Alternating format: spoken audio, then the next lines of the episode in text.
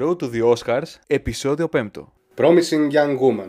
Τι ήταν αυτό ρε παιδιά, η καλύτερη ταινία της χρονιάς. Ξεκάθαρα αυτό που πρέπει να το πάρει. Ξέχασα τι ήθελα να πω. Δεν έχει σημασία. Το Kill Bill της δεκαετίας μας. Είναι το Kill Bill, ναι, με... μιλώντας με σημερινούς όρους. Ναι, αλλά έχει βγει το δύο χιλιάδες είκοσι, οπότε μήπως είναι της προηγούμενης δεκαετίας. Ω, μην μπούμε σε αυτά τα μονοπάτια τώρα. Διώξτε τον σας παρακαλώ. Πάντως, πάντως ρε φίλε, ακόμα κι αν δεν ήθελες να κάνεις σύγκριση με το Kill Bill, είχε αυτό το χωρισμό στα κεφάλαια που και άμπαλος τελείως να είσαι, σου έρχεται στο μυαλό κατευθείαν Ταραντίνο. Η αλήθεια είναι επειδή το ένα πέφτει πολύ πολύ αργά μες στην ταινία. Ε, μου πήρε κανένα λεπτό μέχρι να καταλάβω γιατί είναι το ένα, ξέρω εγώ. Λέω δεν μπορεί να ήταν κεφάλαιο γιατί η ταινία έχει μπει, ξέρω εγώ, ένα μισάωρο. Είναι υποτίθεται τα, τα θύματα της μέσα σε εισαγωγικά, ναι, ξέρω εγώ. Μαζί σου φίλε. Ε, και νομίζω εγώ, εγώ δεν ασχολήθηκα καν να σκεφτώ τι είναι αυτό το πράγμα. Μέχρι να μου το δώσω στο πιάτο με το σημειωματάριο, δηλαδή δεν με ένοιαζε ιδιαίτερα. Λέω εντάξει, εγώ ξέρεις το, με το που το είδα, λέω ωραία, κάτι, κάποιο συνθετικό τρικάκι να το δούμε.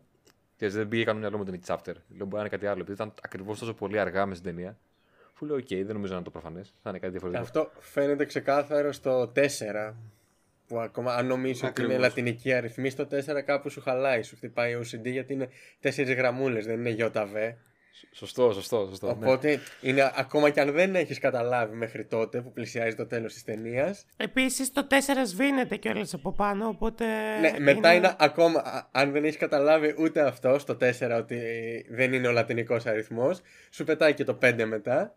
Και μετά σου λέει: άμα δεν έχεις καταλάβει ούτε αυτό, τι να κάνω. Φίλε, τι βλέπεις δύο ώρες τώρα. Είναι για μια τύπισσα η οποία ουσιαστικά θέλει να πάρει εκδίκηση ε, από άντρες που εκμεταλλεύονται ρε παιδί μου καταστάσεις και ουσιαστικά αυτό που κάνει είναι κάθε εβδομάδα πηγαίνει σε ένα διαφορετικό μπαρ, παίζει τη μεθυσμένη μέχρι να έρθει κάποιος που θα εκμεταλλευτεί την κατάσταση για να την πάει σπίτι για να την ε, βοηθήσει και καλά ε, και μετά ξεκινάει ναι, sorry, και μετά ξεκινάει το revenge plot.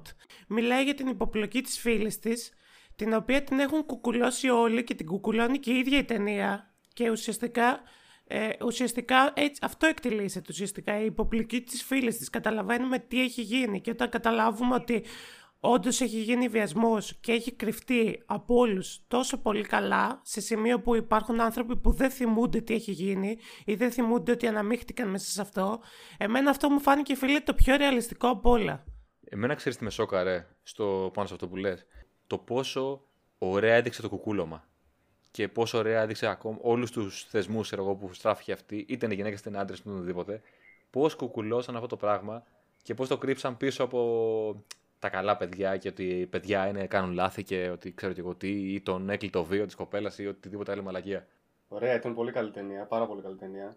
Εντάξει, ήταν, μ' άρεσε οπότε να πω τουλάχιστον, δηλαδή εγκρίνω βέβαια και ρυθμό και τα πάντα, ήταν πολύ καλογραμμένη ταινία. Πολύ ωραία ροή και μου άρεσε πάρα πολύ πώς έδειχνε και πώς βλέπουνε, πώς βλέπουμε οι άντρες τους εαυτούς μας. Μέσα από ένα, δηλαδή πώς λειτουργεί αυτό. Όλο το σύστημα εδώ της πατριαρχίας, είναι κριτική γενικότερα στην, στη, στην πατριαρχία και στο sexual harassment και στο sexual assault και στο βιασμό, σε όλο το κομμάτι αυτό. Ε, ότι βλέπουμε τις γυναίκες ας πούμε σαν φαγητό, με όρους τυρευτή.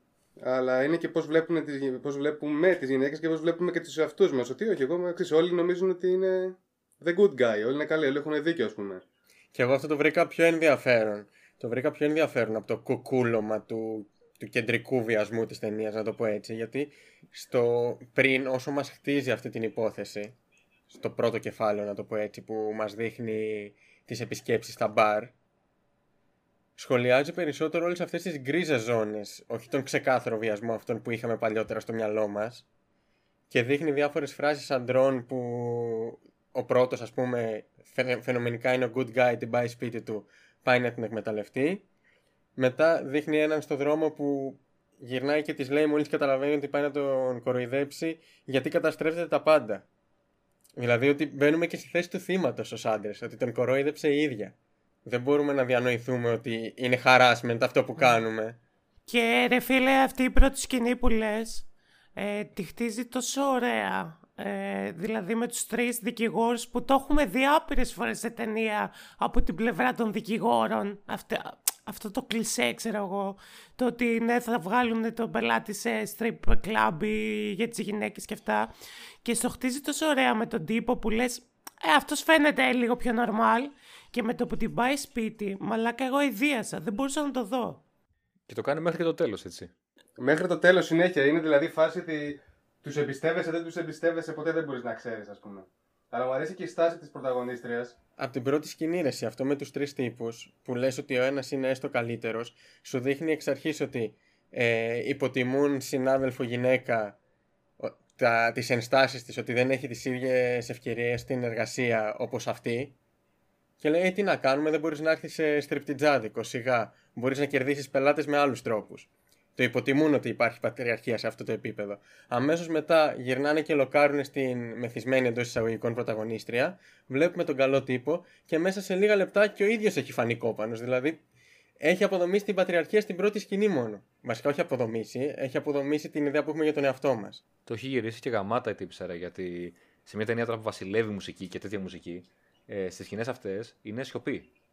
Και είναι, ξέρεις, έχει μόνο έι ες εμ αρ τελείως, δηλαδή τους ήχους του δωματίου, και είναι, σε κάνει να αισθάνεσαι, ξέρω εγώ, ξέρεις ότι δεν θες να το δεις και σε αναγκάζει να δεις τη, αυτή την ομότητα και αυτή την αηδία και να το καταλάβεις τελείως πώς είναι. Και σε μια ταινία που δεν της φαίνεται ότι μπορεί να. Ότι, δηλαδή έχει πολύ κόμιξ και πολύ καρτουνίστικη εμφάνιση κατά κάποιο τρόπο για το θέμα που ασχολείται, το οποίο είναι τελείως dark και πάρα πολύ σοβαρό. Μα αυτό νομίζω το κάνει για να εξομαλύνει λίγο, να δημιουργήσει μια αντίθεση εκεί πέρα και να το εξομαλύνει λιγάκι. Έχει κομικά στοιχεία, αλλά θέλω να πω ότι. Και είναι και πολύ ωραία κομικά στοιχεία και δεν ξενίζουν. Δηλαδή η πρώτη σκηνή, πώς ξεκινάει η ταινία, που δείχνει τους κόλλους των δικηγόρων που χορεύουν. Ah, των αντρών ναι, δικηγόρων. Τον... Αυτό είναι αριστουργηματικό. Αυτό ήταν αριστουργηματικό. Γιατί σου λέει, άμα το βλέπεις αυτό με γυναίκα, θα ήταν κάτι σεξουαλικό. Δεν είναι από τη φύση του κάτι σεξουαλικό, απλά το σώμα των γυναικών είναι σεξουαλικοποιημένο. Δες το στο σώμα των αντρών. Γιατί εδώ δεν είναι, ας πούμε. Εντάξει, ε, επίτρεψέ μου λίγο να πω ότι δεν έχει επιλέξει και τους πιο ωραίους άντρες, επίτηδες κιόλας. Προφανέστατα και δεν έχει επιλέξει τους πιο ωραίους άντρες. Έχει επιλέξει τον τύπο με τη. Ναι, να ξέρεις όμως τι γίνεται. Οι ίδιοι θεωρούν ότι έχουν, ας πούμε. Και οι περισσότεροι άντρες, ας μου επιτραπεί να πω, ότι έχουμε και λίγο την αίσθηση ότι εμείς δεν οφείλουμε να είμαστε ωραίοι. Οι γυναίκες οφείλουν να είναι ωραίες. Ξέρεις, εμείς αρκεί, ας πούμε, να έχουμε. Ξέρω εγώ τι, στυλ ή κάτι, ξέρω εγώ, γόητρο. Φήμη, χρήμα, whatever, ξέρω εγώ. Ό,τι κλισές θέλεις, ό,τι. Η δύναμη. Δύναμη, καλά, η δύναμη πάνω απ' όλα, ας πούμε. Ναι, εντάξει. Αυτό θα ήθελα, ρε φίλε, αυτή την ταινία θα ήθελα να, να ακούσω και γυναικεία γνώμη πάνω στη συγκεκριμένη ταινία. Πάνω σε αυτό που λες ακριβώς. Η ίδια η, η Φενέλη έγραψε το χαρακτήρα και το, και το σενάριο με σκοπό να δείξει πως γενικότερα οι άνθρωποι, ρε παιδί μου, πολύ πιο συγκεκριμένα γυναίκες, μπορούν να κρατούν πάρα πολύ μέσα σε αυτό το. Αυτό, αυτή την οργή, ρε παιδί μου, αυτό το μίσος. Αυτή, αυτή την. Ε... την ένταση του να ξεσπάσουν και το θρήνο τους, κυρίως. Σωστό. Ε, αυτό το περνάει. Αυτό το περνάει. Ρε, ε, ναι, το κάνει πολύ καλά, γιατί εγώ σκεφτόμουν ότι στη θέση της δεν θα, είχα, δεν θα δείχνα ούτε την υπομονή του, την κατανόηση που δείχνει, γιατί την περνάει, ξεκινάει να σου δείξει ότι okay, είναι vigilante, γιατί σχεδόν, σχεδόν vigilante είναι, έτσι. Παίρνει εκδίκηση, είναι πανέξυπνη. Σε, σε κάποια φάση προσπαθεί να το ξεπεράσει κιόλας. Ναι, μα, μα αυτό είναι ανθρώπινο, ρε παιδί μου. Δεν είναι, δεν είναι καρικατούρα. Ξέρεις τι, μιλάμε... κάνει ακρότητες, δεν γίνεται ποτέ καρικατούρα. Ενώ είναι πανέξυπνη, είναι πανέξυπνη, έτσι, το δείχνει από την αρχή ότι είναι πανέξυπνη. Ε, είναι dedicated στο σκοπό της. Είναι υπολογιστική μηχανή, είναι απίστευτη. Σαν, σαν χαρακτήρας, ρε παιδί μου, και σαν, και σαν ικανότητα ακόμα, είναι τρομερή. Ε, δεν είναι το, αυτό που περιμένεις να δεις, ξέρω εγώ, ότι απλά πηγαίνει, ξέρω εγώ, και φάση, ξέρω εγώ, ότι ευνοχίζει άντρες για να τους τιμωρήσει. Δείχνει με τη σειρά της, ενώ έχει δικηθεί απίστευτα και αδικείται συνέχεια και δεν βγάζει και άκρη πολλές φορές. Ε, Δείχνει κατανόηση παρόλα αυτά, ας πούμε. Χωρίς να σημαίνει ότι κάνει πίσω, έτσι. Δεν το λέω ότι.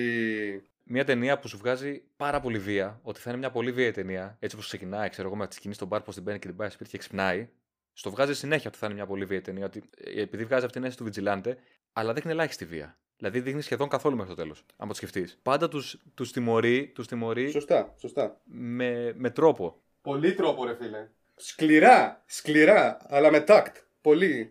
Γυρνάει λίγο τη ζυγαριά προς το μέρος τους, να τους φέρει στη δικιά της θέση, να νιώσουν οι άντρες ότι απειλούνται. Εγώ είχα ένα θέμα με αυτό συγκεκριμένα, επειδή, επειδή στο χτίζει πολύ σαν revenge story και σαν uh, κάποιος vigilante. Το πήρα λίγο, ρε παιδί μου, ότι βλέπουμε κάτι υπερφυσικό αυτή τη στιγμή. Λίγο σε, σε, δηλαδή το χτίζει και πολύ σαν χώρο στην αρχή, οπότε όταν σε μένα έκανε αυτή πίσω, ε, μου φάνηκε λίγο μη ρεαλιστικό εκείνη τη στιγμή. Γιατί στην έχει χτίσει σαν ένα άτομο που δεν κάνει πίσω. Και γι' αυτό μου άρεσε η σκηνή. Έχεις δίκιο, όχι μη ρεαλιστικό όμως. Βασικά μου φάνηκε λίγο φύσικο, αλλά θα σου πω ποια σκηνή μου το έδεσε όλο. Ε, όταν τη βλέπεις που παίρνει το λωστό και βαράει το αυτοκίνητο του άλλου και το κάνεις μπαράγια, και κάποια στιγμή ο άλλος φεύγει και υπάρχει μια, ένα, μια στιγμή που είναι σαν να συνειδητοποιεί τι έκανε. Σαν να, σαν να έχει, ας πούμε, λίγο, σαν να είναι λίγο bipolar. Ναι, ναι, ναι. Ε, σε μια φάση, ξέρω εγώ. Και εκεί είναι που λέω, οκ. Okay, δηλαδή είναι τόσο ε, κλεισμένη σε αυτό το σκοπό που θέλει να πετύχει, που δεν σκέφτεται καθόλου καθαρά εκείνη τη στιγμή. Εγώ το βρήκα πολύ ρεαλιστικό αυτό, ρε φίλε.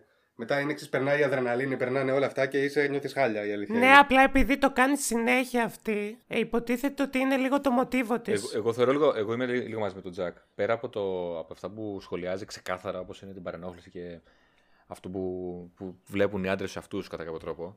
Ε, η ίδια και το arc της ε, δεν το λες ιδιαίτερα ρεαλιστικό. Δηλαδή και από την αρχή μέχρι το τέλος είναι λίγο ουπί. Δηλαδή δεν υπάρχει περίπτωση συνεχώς να τους κερδίζεις όλους με τον λόγο και να μην έχεις μπλέξει ούτε μία φορά σε καυγά ή να μην έχει γυρίσει από να σου πει κάτι. Δηλαδή ακόμα δεν θα συνέβαινε, ξέρω εγώ. Φαντάζομαι ότι δεν θα συνέβαινε ποτέ. Περίμενε, περίμενε. Τώρα το πας ανοίγεις καινούριο τώρα ζήτημα.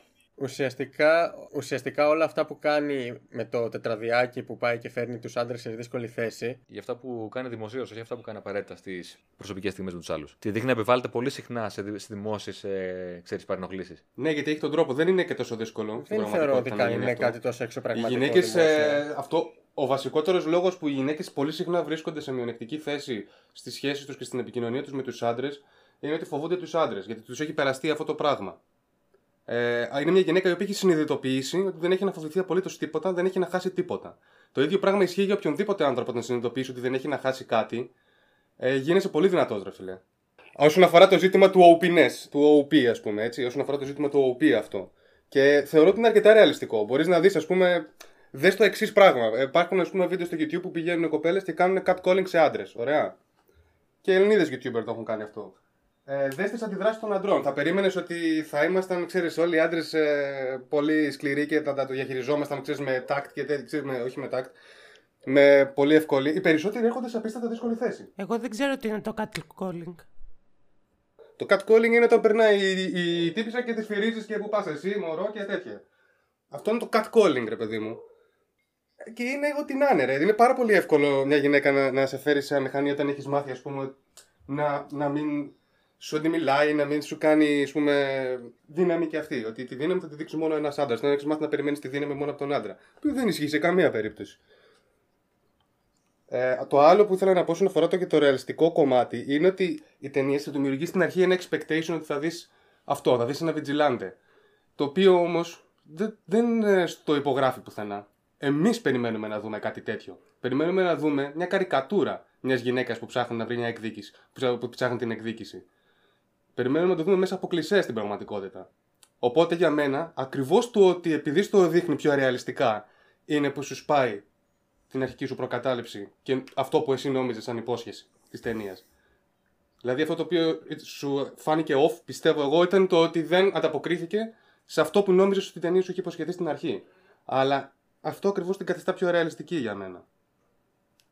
Και στην Κάρι Μάλιγκαν. Η οποία, Χρήστο, πού έπαιζε Κάρι Μάλιγκαν, θυμάσαι ποια είναι.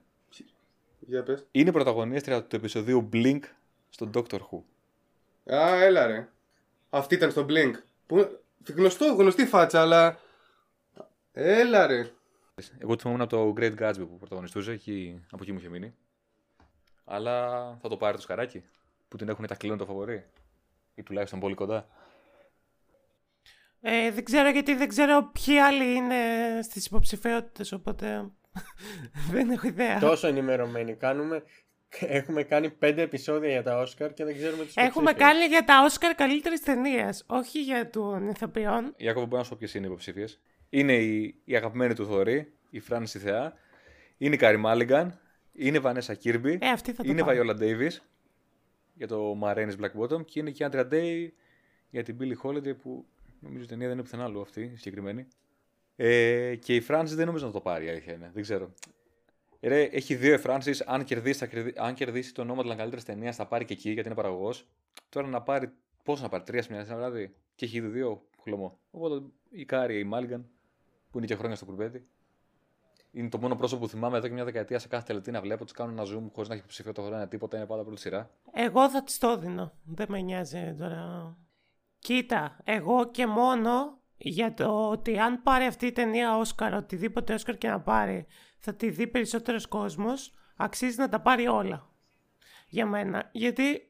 Και επειδή στο Letterboxd που χρησιμοποιώ συνέχεια για τις ταινίες, είναι συνέχεια τις τελευταίες εβδομάδες η πρώτη πιο δημοφιλέστερη ταινία, ξέρω εγώ. Ναι, είναι μονίμως το popular, ισχύει. Ναι, ε, πραγματικά για μένα και μόνο να τη δει ο κόσμος αξίζει ε, να πάρει όλα τα Oscar που είναι υποψηφία. Ε, από εκεί και πέρα... Frances McDormand θα ψήφιζα, sorry. Ή Viola Davis, ρε. Και οι δύο είναι πάρα πολύ καλές. Βαϊόλα δεν την έχω δει την ταινία, αλλά ναι, εντάξει, είναι πολύ καλή προφανώς. Καλά, αυτό το ξέρουμε, αλλά την ταινία δεν την έχω δει ακόμα, δυστυχώς. Ε, πάλι κάτι που με χάλασε στην ταινία είναι ότι πιστεύω ότι έχει και η ταινία αυτή καθ' αυτή μια διπλή προσωπικότητα, γιατί μερικές φορές νομίζει ότι είναι άλλη ταινία από αυτό που είναι. Δηλαδή, έχει πολλές τσίζι σκηνές που πλησιάζουν πάρα πολύ έτσι... κομμωδίες κλασικές ε, αμερικανιές. Όπως, γιατί έχω μία τέτοια στο μυαλό που φοβάμαι μην την πεις. Γενικά αυτό με τους γονείς της είναι μια συνθήκη λίγο με. Ε, ή αυτό με, την, ε, με τη φίλη της που βέβαια έχει σημασία ο ρόλος της. Πώς τη λένε την ηθοποιό ρε γαμώτο, και τη λατρεύω κιόλας. Από το Community και στο Mad Men και... σε άλλα πόσα. Η Alison Brie, ρε. Ναι, η Alison Brie. Στην αρχή με ξένησε πάρα πολύ, ρε φίλε, σαν ρόλος, αλλά γιατί μου φάνηκε πολύ δυσδιάστατος. Δεν είναι ότι δεν υπάρχουν τέτοιοι άνθρωποι, υπάρχουν προφανώς. Ε, απλά όταν βλέπεις την πρωταγωνίστρα και συγκρίνεις μετά την ε, συμμαθήτριά της σαν, σαν ρόλους ξεκάθαρα, σαν χαρακτήρας, λες, Θεέ μου, πόσο δυσδιάστατος χαρακτήρας είναι αυτός. Που βέβαια υπάρχουν τύποι σαν και αυτοί και... Όχι, απλά η άλλη είναι πολύ γαμάτη, ρε φίλε. Αυτό είναι. Ότι... είναι λίγο βέβαια και το φαινόμενο Batman αυτό, ξέρεις, που έλεγες ότι ε, κάθε φορά που κάποιος θέλει να βγάλει τον Batman παραπάνω, επειδή δεν έχει υπερδυνάμεις, πρέπει να μειώσει όλους τους άλλους υπερήρωες, να τους βάλει να χάνεται κάπου, ξέρω εγώ. Δεν, δεν ξέρω αν θυμάσαι που το σχολιάζαμε κάποτε για το, για το Miller. Φυσικά και θυμάμαι. Ούτε καν. Ποτέ, ποτέ δεν θυμάται, το ξέρεις έτσι. Δεν είχε καταλάβει καν ότι απευθύνεσαι σε αυτόν, Χρήστο. Δεν, δεν τη σχολίασα καν τώρα αυτό το φυσικά και θυμάμαι. Το άφησα να περάσει έτσι, δεν πειράζει. Φυσικά και θυμάται λοιπόν ότι. Ναι, είναι ότι όταν αυτή η ταινία προσπαθεί να γίνει κάτι άλλο από αυτό που είναι, δηλαδή να γίνει μια χλιαρή ρομαντική κομμεντή για να μας χτίσει ένα τέταρτο το love story με τον Bob Burnham. Με τον Bob τον Burnham. Εμένα μου άρεσε πάρα πολύ αυτό. Καλά, πέρα από το ότι Bob Burnham αγαπώ. Φέρτε τον μου εδώ να. Δεν με νοιάζει, συγκατοικούσα μαζί του, τον παντρεύομαι κιόλας. Ο άνθρωπος στην ηλικία του. Ε, θα τσακωθούμε εδώ. Μπορείτε να συγκατοικήσετε όλοι μαζί, αν θέλετε. Στη σκηνή. Αμέ. Στη σκηνή με το φαρμακείο που απλά τη χορεύει υπό τη μουσική υπόκρουση της Paris Hilton. Που ίσως, ίσως είναι cheesy σκηνή, αλλά για μένα είναι η καλύτερη σκηνή της ταινίας. Θα μπορούσα να βλέπω δύο ώρες απλά αυτή τη σκηνή σε λούπα και η ταινία να αξίζει υποψηφιότητα σε Όσκαρ. Και αφού τελείωσε αυτή η σκηνή, ήταν ακόμα πιο ωραία γιατί ήταν μια μαχαιριά στην καρδιά μου. Ήταν το σημείο που κατάλαβα ότι πολύ καλά περνάμε, αρχίζω και φοβάμαι. Και ότι θα ναι, αποδομήσει. Αυτό ρε φίλε, το ξέρεις. Με τεράστιο spoiler θα αποδομήσει. Spoiler, αλλά το, το καταλαβαίνεις. Το καταλαβαίνεις. Ακόμα δεν και αν, είναι, είναι το ακριβώς αντίθετο. Ακόμα και αν έχεις παρασυρθεί μέχρι εκείνο το σημείο όπως εγώ και δεν έχεις καταλάβει Χριστό στο τι πρόκειται να γίνει, εκείνο το σημείο καταλαβαίνεις ακριβώς. Ότι ήταν μπροστά στην επίμαχη σκηνή ο Bob Burnham και ότι θα εξελιχθεί όλος σε... Για να μεταπηδήσει, να μην το φάμε το spoiler, είναι χαζό να το ορίσουμε εδώ. Σε αυτό που είπε ο Χρήστος χθες και που αγάπησα, toxic σε ενορχήστρωση. Με βιολιά. Φανταστικό. Ναι ρε φίλε. Με, το, με τη μία, με το πετοκόρι, μαλάκα λέω, αυτό είναι το toxic ρε μαλάκα λέω. Και ήταν σε ενορχήστρωση κλασική χώρο, ας πούμε, σαν και αυτά που το βρίζω που πειραματίζεται ο, ο Zimmer. Αλλά ήτανε, ήτανε τέλειο ρε. Ήτανε τέλειο, δεν ξέρω. Ήτανε απίστευτο. Δεν ξέρω αν καταλαβαίνεις ότι αυτή τη στιγμή εγκομιάζω μελωδίες της Britney Spears, έτσι. Δεν ξέρω αν το καταλαβαίνεις αυτό το πράγμα. Ήταν τέλειο. Φίλε, είναι η χρονιά της Britney. Το έχουμε ξαναπεί με το Framing Britney. Είναι η χρονιά της φέτος και εμείς τη στηρίζουμε. Οπότε ναι, χαίρομαι που έχουμε διάρκεια. Δεν θεωρώ ότι ήταν τυχαία η επιλογή Britney σε αυτό το σημείο. Ούτε εγώ το θεωρώ καθόλου. καθόλου. Προφανώς και δεν είναι επιλογή. Ούτε... Ε, το σχετίζω με αυτό που είχαμε συζητήσει για όλη την υπόθεση Britney λίγα επεισόδια προηγουμένως. Παιδιά, να τη δείτε όλοι. Αυτό. Πριν κλείσουμε, θέλω λίγο να επανέλθω σε αυτό που είπα για τη σκηνή με το Burnham, να το διευκρινίσω. Θεωρώ ότι ήταν μαχαιριά στην καρδιά, όχι μόνο γιατί μ' αρέσει ο Burnham και είναι ο good guy της ταινίας, αλλά γιατί θεωρώ ότι όλοι περισσότερο θα θέλαμε να ταυτιστούμε, νομίζουμε ότι είμαστε αυτός ο τύπος στην ταινία. Ο διαφορετικός, που είναι Ακριβώς. κομπλέ απέναντι στις γυναίκες και στο τέλος σου δείχνει ότι αν, αν τύχαινε και σε εμάς κάτι αντίστοιχο, το πιο πιθανό θα είναι ότι κάποια μαλακία θα την κάναμε. Δεν θα λέγαμε ποτέ τίποτα. Ότι, ναι, όχι ότι δεν θα λέγαμε τίποτα, εντάξει, αυτό είναι ακραίο, δεν το ξέρεις, γιατί θέλω να πιστεύω ότι δεν έχουμε βρεθεί σε τέτοια φάση. Αλλά γίνονται ότι συνέχεια τέτοια πράγματα. Πρώτα θα κοιτάμε τη δικιά μας βόλεψη σαν φίλο, παρά να βελτιώσουμε λίγο τη θέση των γυναικών.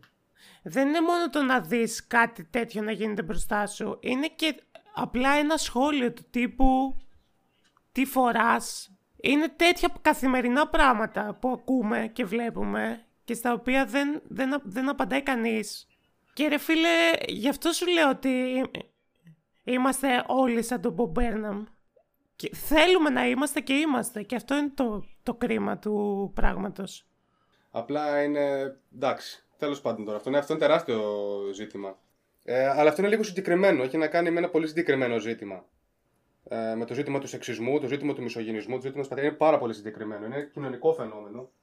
Μας το έχουν μάθει έτσι από μικρή ηλικία. Μας έχουν μάθει ότι είναι OK να κάνεις κάποια πράγματα και δεν τα παρατηρούμε καν ότι τα κάνουμε. Εγώ πρώτος, όταν πρώτο ξεκίνησα να παίρνω στα σοβαρά τον, τον φεμινισμό, δεν είναι αυτά, οτιδήποτε μπορώ να πω για, για φεμινισμό και αυτά δεν τα βγάλω από την, κρούτω, από την κούτρα μου προφανέστατα. Γυναίκες μου τα είπανε. Έτσι, δεν είναι ότι. Ε, εγώ ε, κάθισα επιστήμη και βρήκα ας πούμε, το, το, το όραμα ή ο μεγάλος τέτοιος. Ούτε καν. Η πρώτη μου αντίδραση μάλιστα ήταν αρνητική. Μου επιστήσαν την προσοχή εξ αρχής. Όχι, εμένα η πρώτη μου αντίδραση ήταν και αρνητική. Η πρώτη μου αντίδραση. Ε, εντάξει, εδώ και πολλά χρόνια βέβαια, αλλά δεν το, δεν το κρύβω γιατί έτσι είναι η πραγματικότητα. Η πρώτη μου αντίδραση ήταν αρνητική. Θεώρησα ας πούμε, ότι είναι ένα κίνημα, ας πούμε, μια ιδεολογία που οδηγεί στην ιδεολειψία. Άρχισα να το παραλληλίζω. Δεν ξέρω, γιατί χρειάζεται ο φεμινισμός. Και είναι και ψηλό στάνταρ. Είναι αυτή η αντίδραση που έχουμε όλοι, ρε φίλε, στην αρχή. Όταν αρχίζεις να έρχεσαι σε επαφή με αυτά. Ήταν και σε μια εποχή βέβαια που ακόμα δεν είχαν γίνει. Ήταν πριν τα MeToo κινήματα, πριν από όλο αυτό, αλλά ήταν έτοιμη η φάση. Ε, όταν, εγώ ξέρεις πώς ξεκίνησα ρε φίλε να, να παίρνω το φεμινισμό στα σοβαρά, όταν συνειδητοποίησα ότι κι εγώ είμαι σεξιστής. Είναι τόσο απλό. Είναι κάποιες φορές που αρχίζεις και λες, ω, ξέρεις, α, όμως έχω κάνει και αυτό, ω, και αρχίζεις σιγά σιγά σου και το πιάνεις από την ανάποδη. Είναι τόσο απλό. Δεν είναι ευχάριστη διαδικασία, αλλά θεωρώ ότι είναι σημαντική. Είναι όπως και με τον ρατσισμό. Ε, δηλαδή... Ακριβώς. Μα είναι ένα είδος ρατσισμού είναι ο σεξισμός.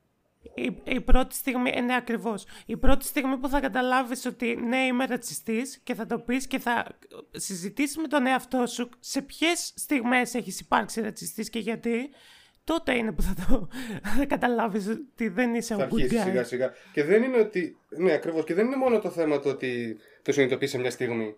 Συνέχεια σου έρχονται μετά και λες και μετά όχι και αυτό και αυτό και αυτό και κάποια στιγμή μαζεύονται και πολλά δηλαδή. Αλλά εντάξει. Σιγά σιγά το αντιμετωπίζεις. Δεν μπορείς να αλλάξεις τα που κάνει, αλλά μπορείς ας πούμε να, να κάνεις κάτι καλύτερο. Τουλάχιστον να προσπαθήσεις να επιδούμε για το σωστό χοντρικά. Και είναι σημαντικό αυτό το πράγμα. Και είναι πολύ καλό το ότι ε, ζούμε όντως σε μια εποχή που αλλάζουν πάρα πολλά πράγματα. Δεν ξέρω αν καταλαβαίνετε την, ότι συντελείται αλλαγή αυτή τη στιγμή γενικότερα. Και είναι ουσιαστική αλλαγή, γιατί πολλές φορές αναλωνόμαστε στο κομμάτι ας πούμε της, το ότι Ε, λέμε, ξέρω συχνά ότι πέφτει λογοκρισία και όλοι προσβάλλονται και είναι το cancelling. Και όντως, εγώ να ξέρεις το cancelling σαν κουλτούρα το, το απεχθάνομαι. Το cancelling, έτσι. Ναι, υποτίθεται ότι ξε, ξεκίνησε για να χτυπάς ανθρώπους που έχουν δύναμη και το χρησιμοποιούν τώρα οι πανίσχυροι για να το κατευθύνουν όπως θέλουν, ας πούμε, και είναι ό,τι να είναι.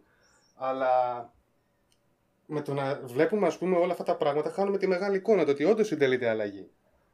Στα ζητήματα τους σεξισμούς, στα ζητήματα του ρατσισμού, κάθε είδους ρατσισμού, έτσι, όσον αφορά, ας πούμε, την. Ε, Ε, τις εθνικότητες, τις θρησκείες, την ελ τζι μπι τι κιου κοινότητα, τα πάντα. Και είναι καλό αυτό, γιατί τα βλέπουμε λίγο με σωστή προοπτική.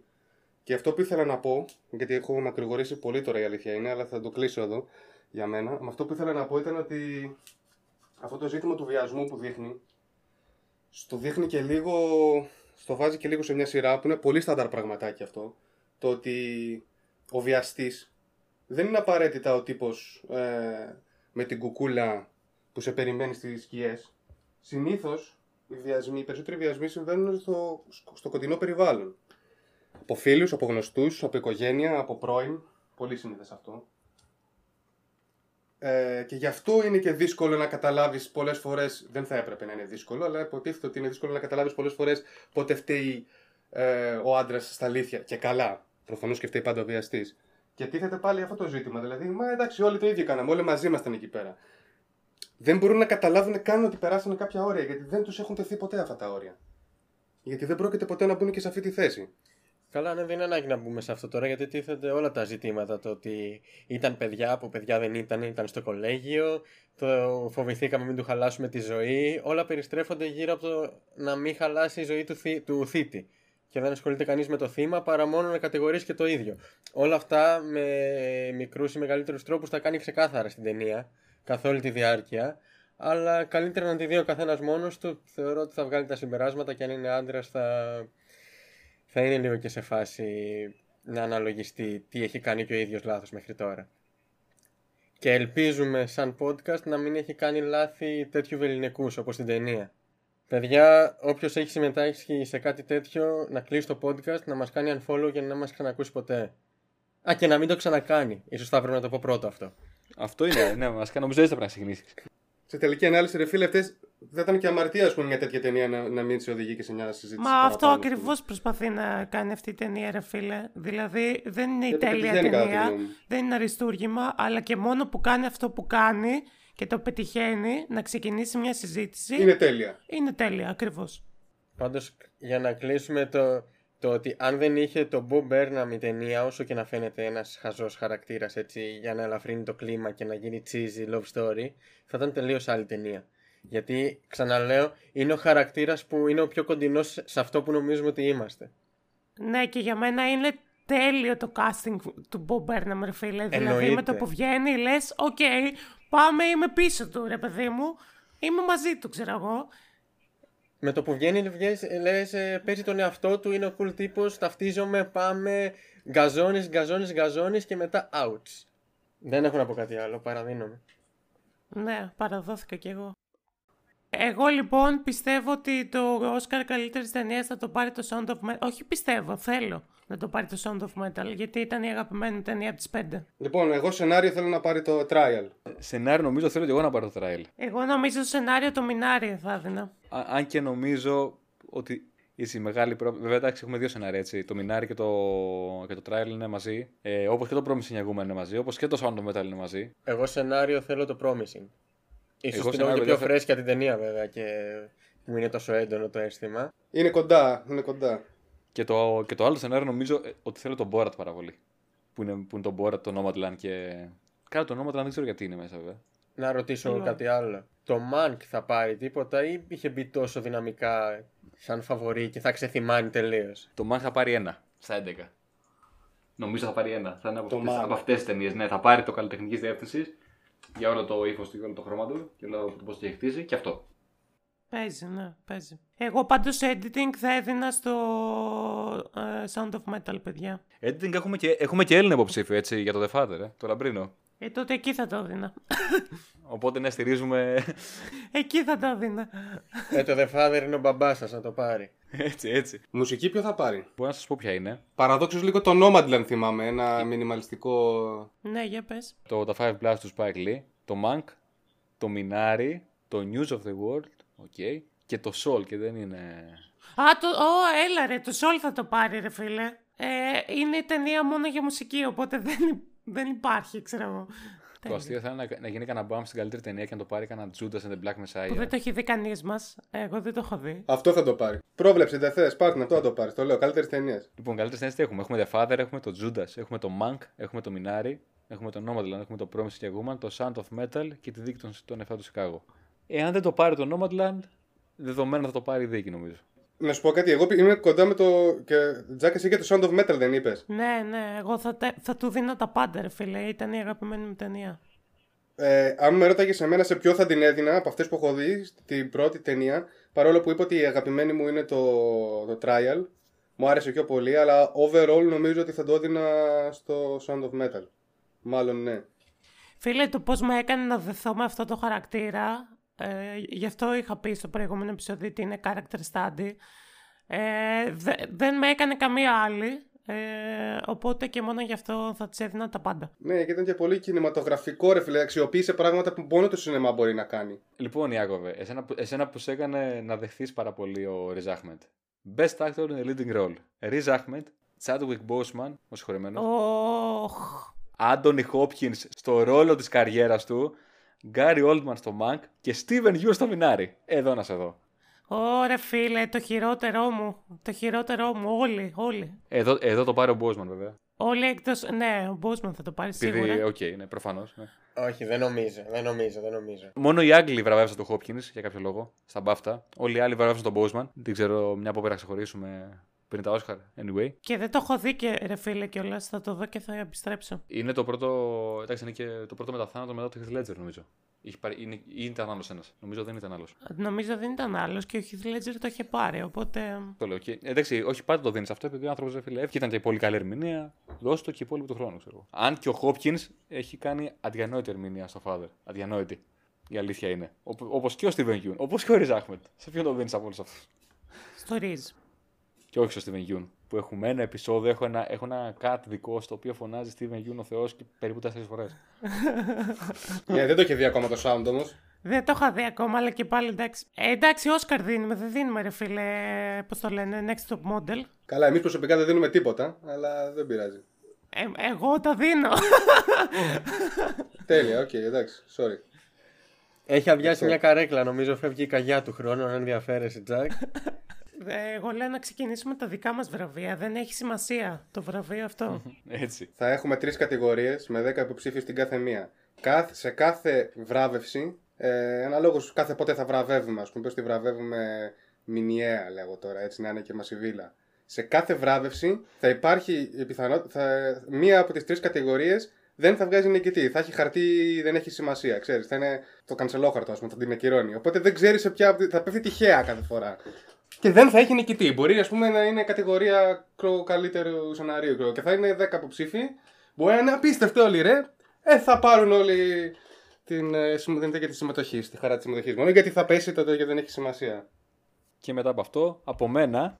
Από εμένα. Από εμένα. Και από εμένα. Άντε πια! Άντε πια! Άντε πια! Γεια σας!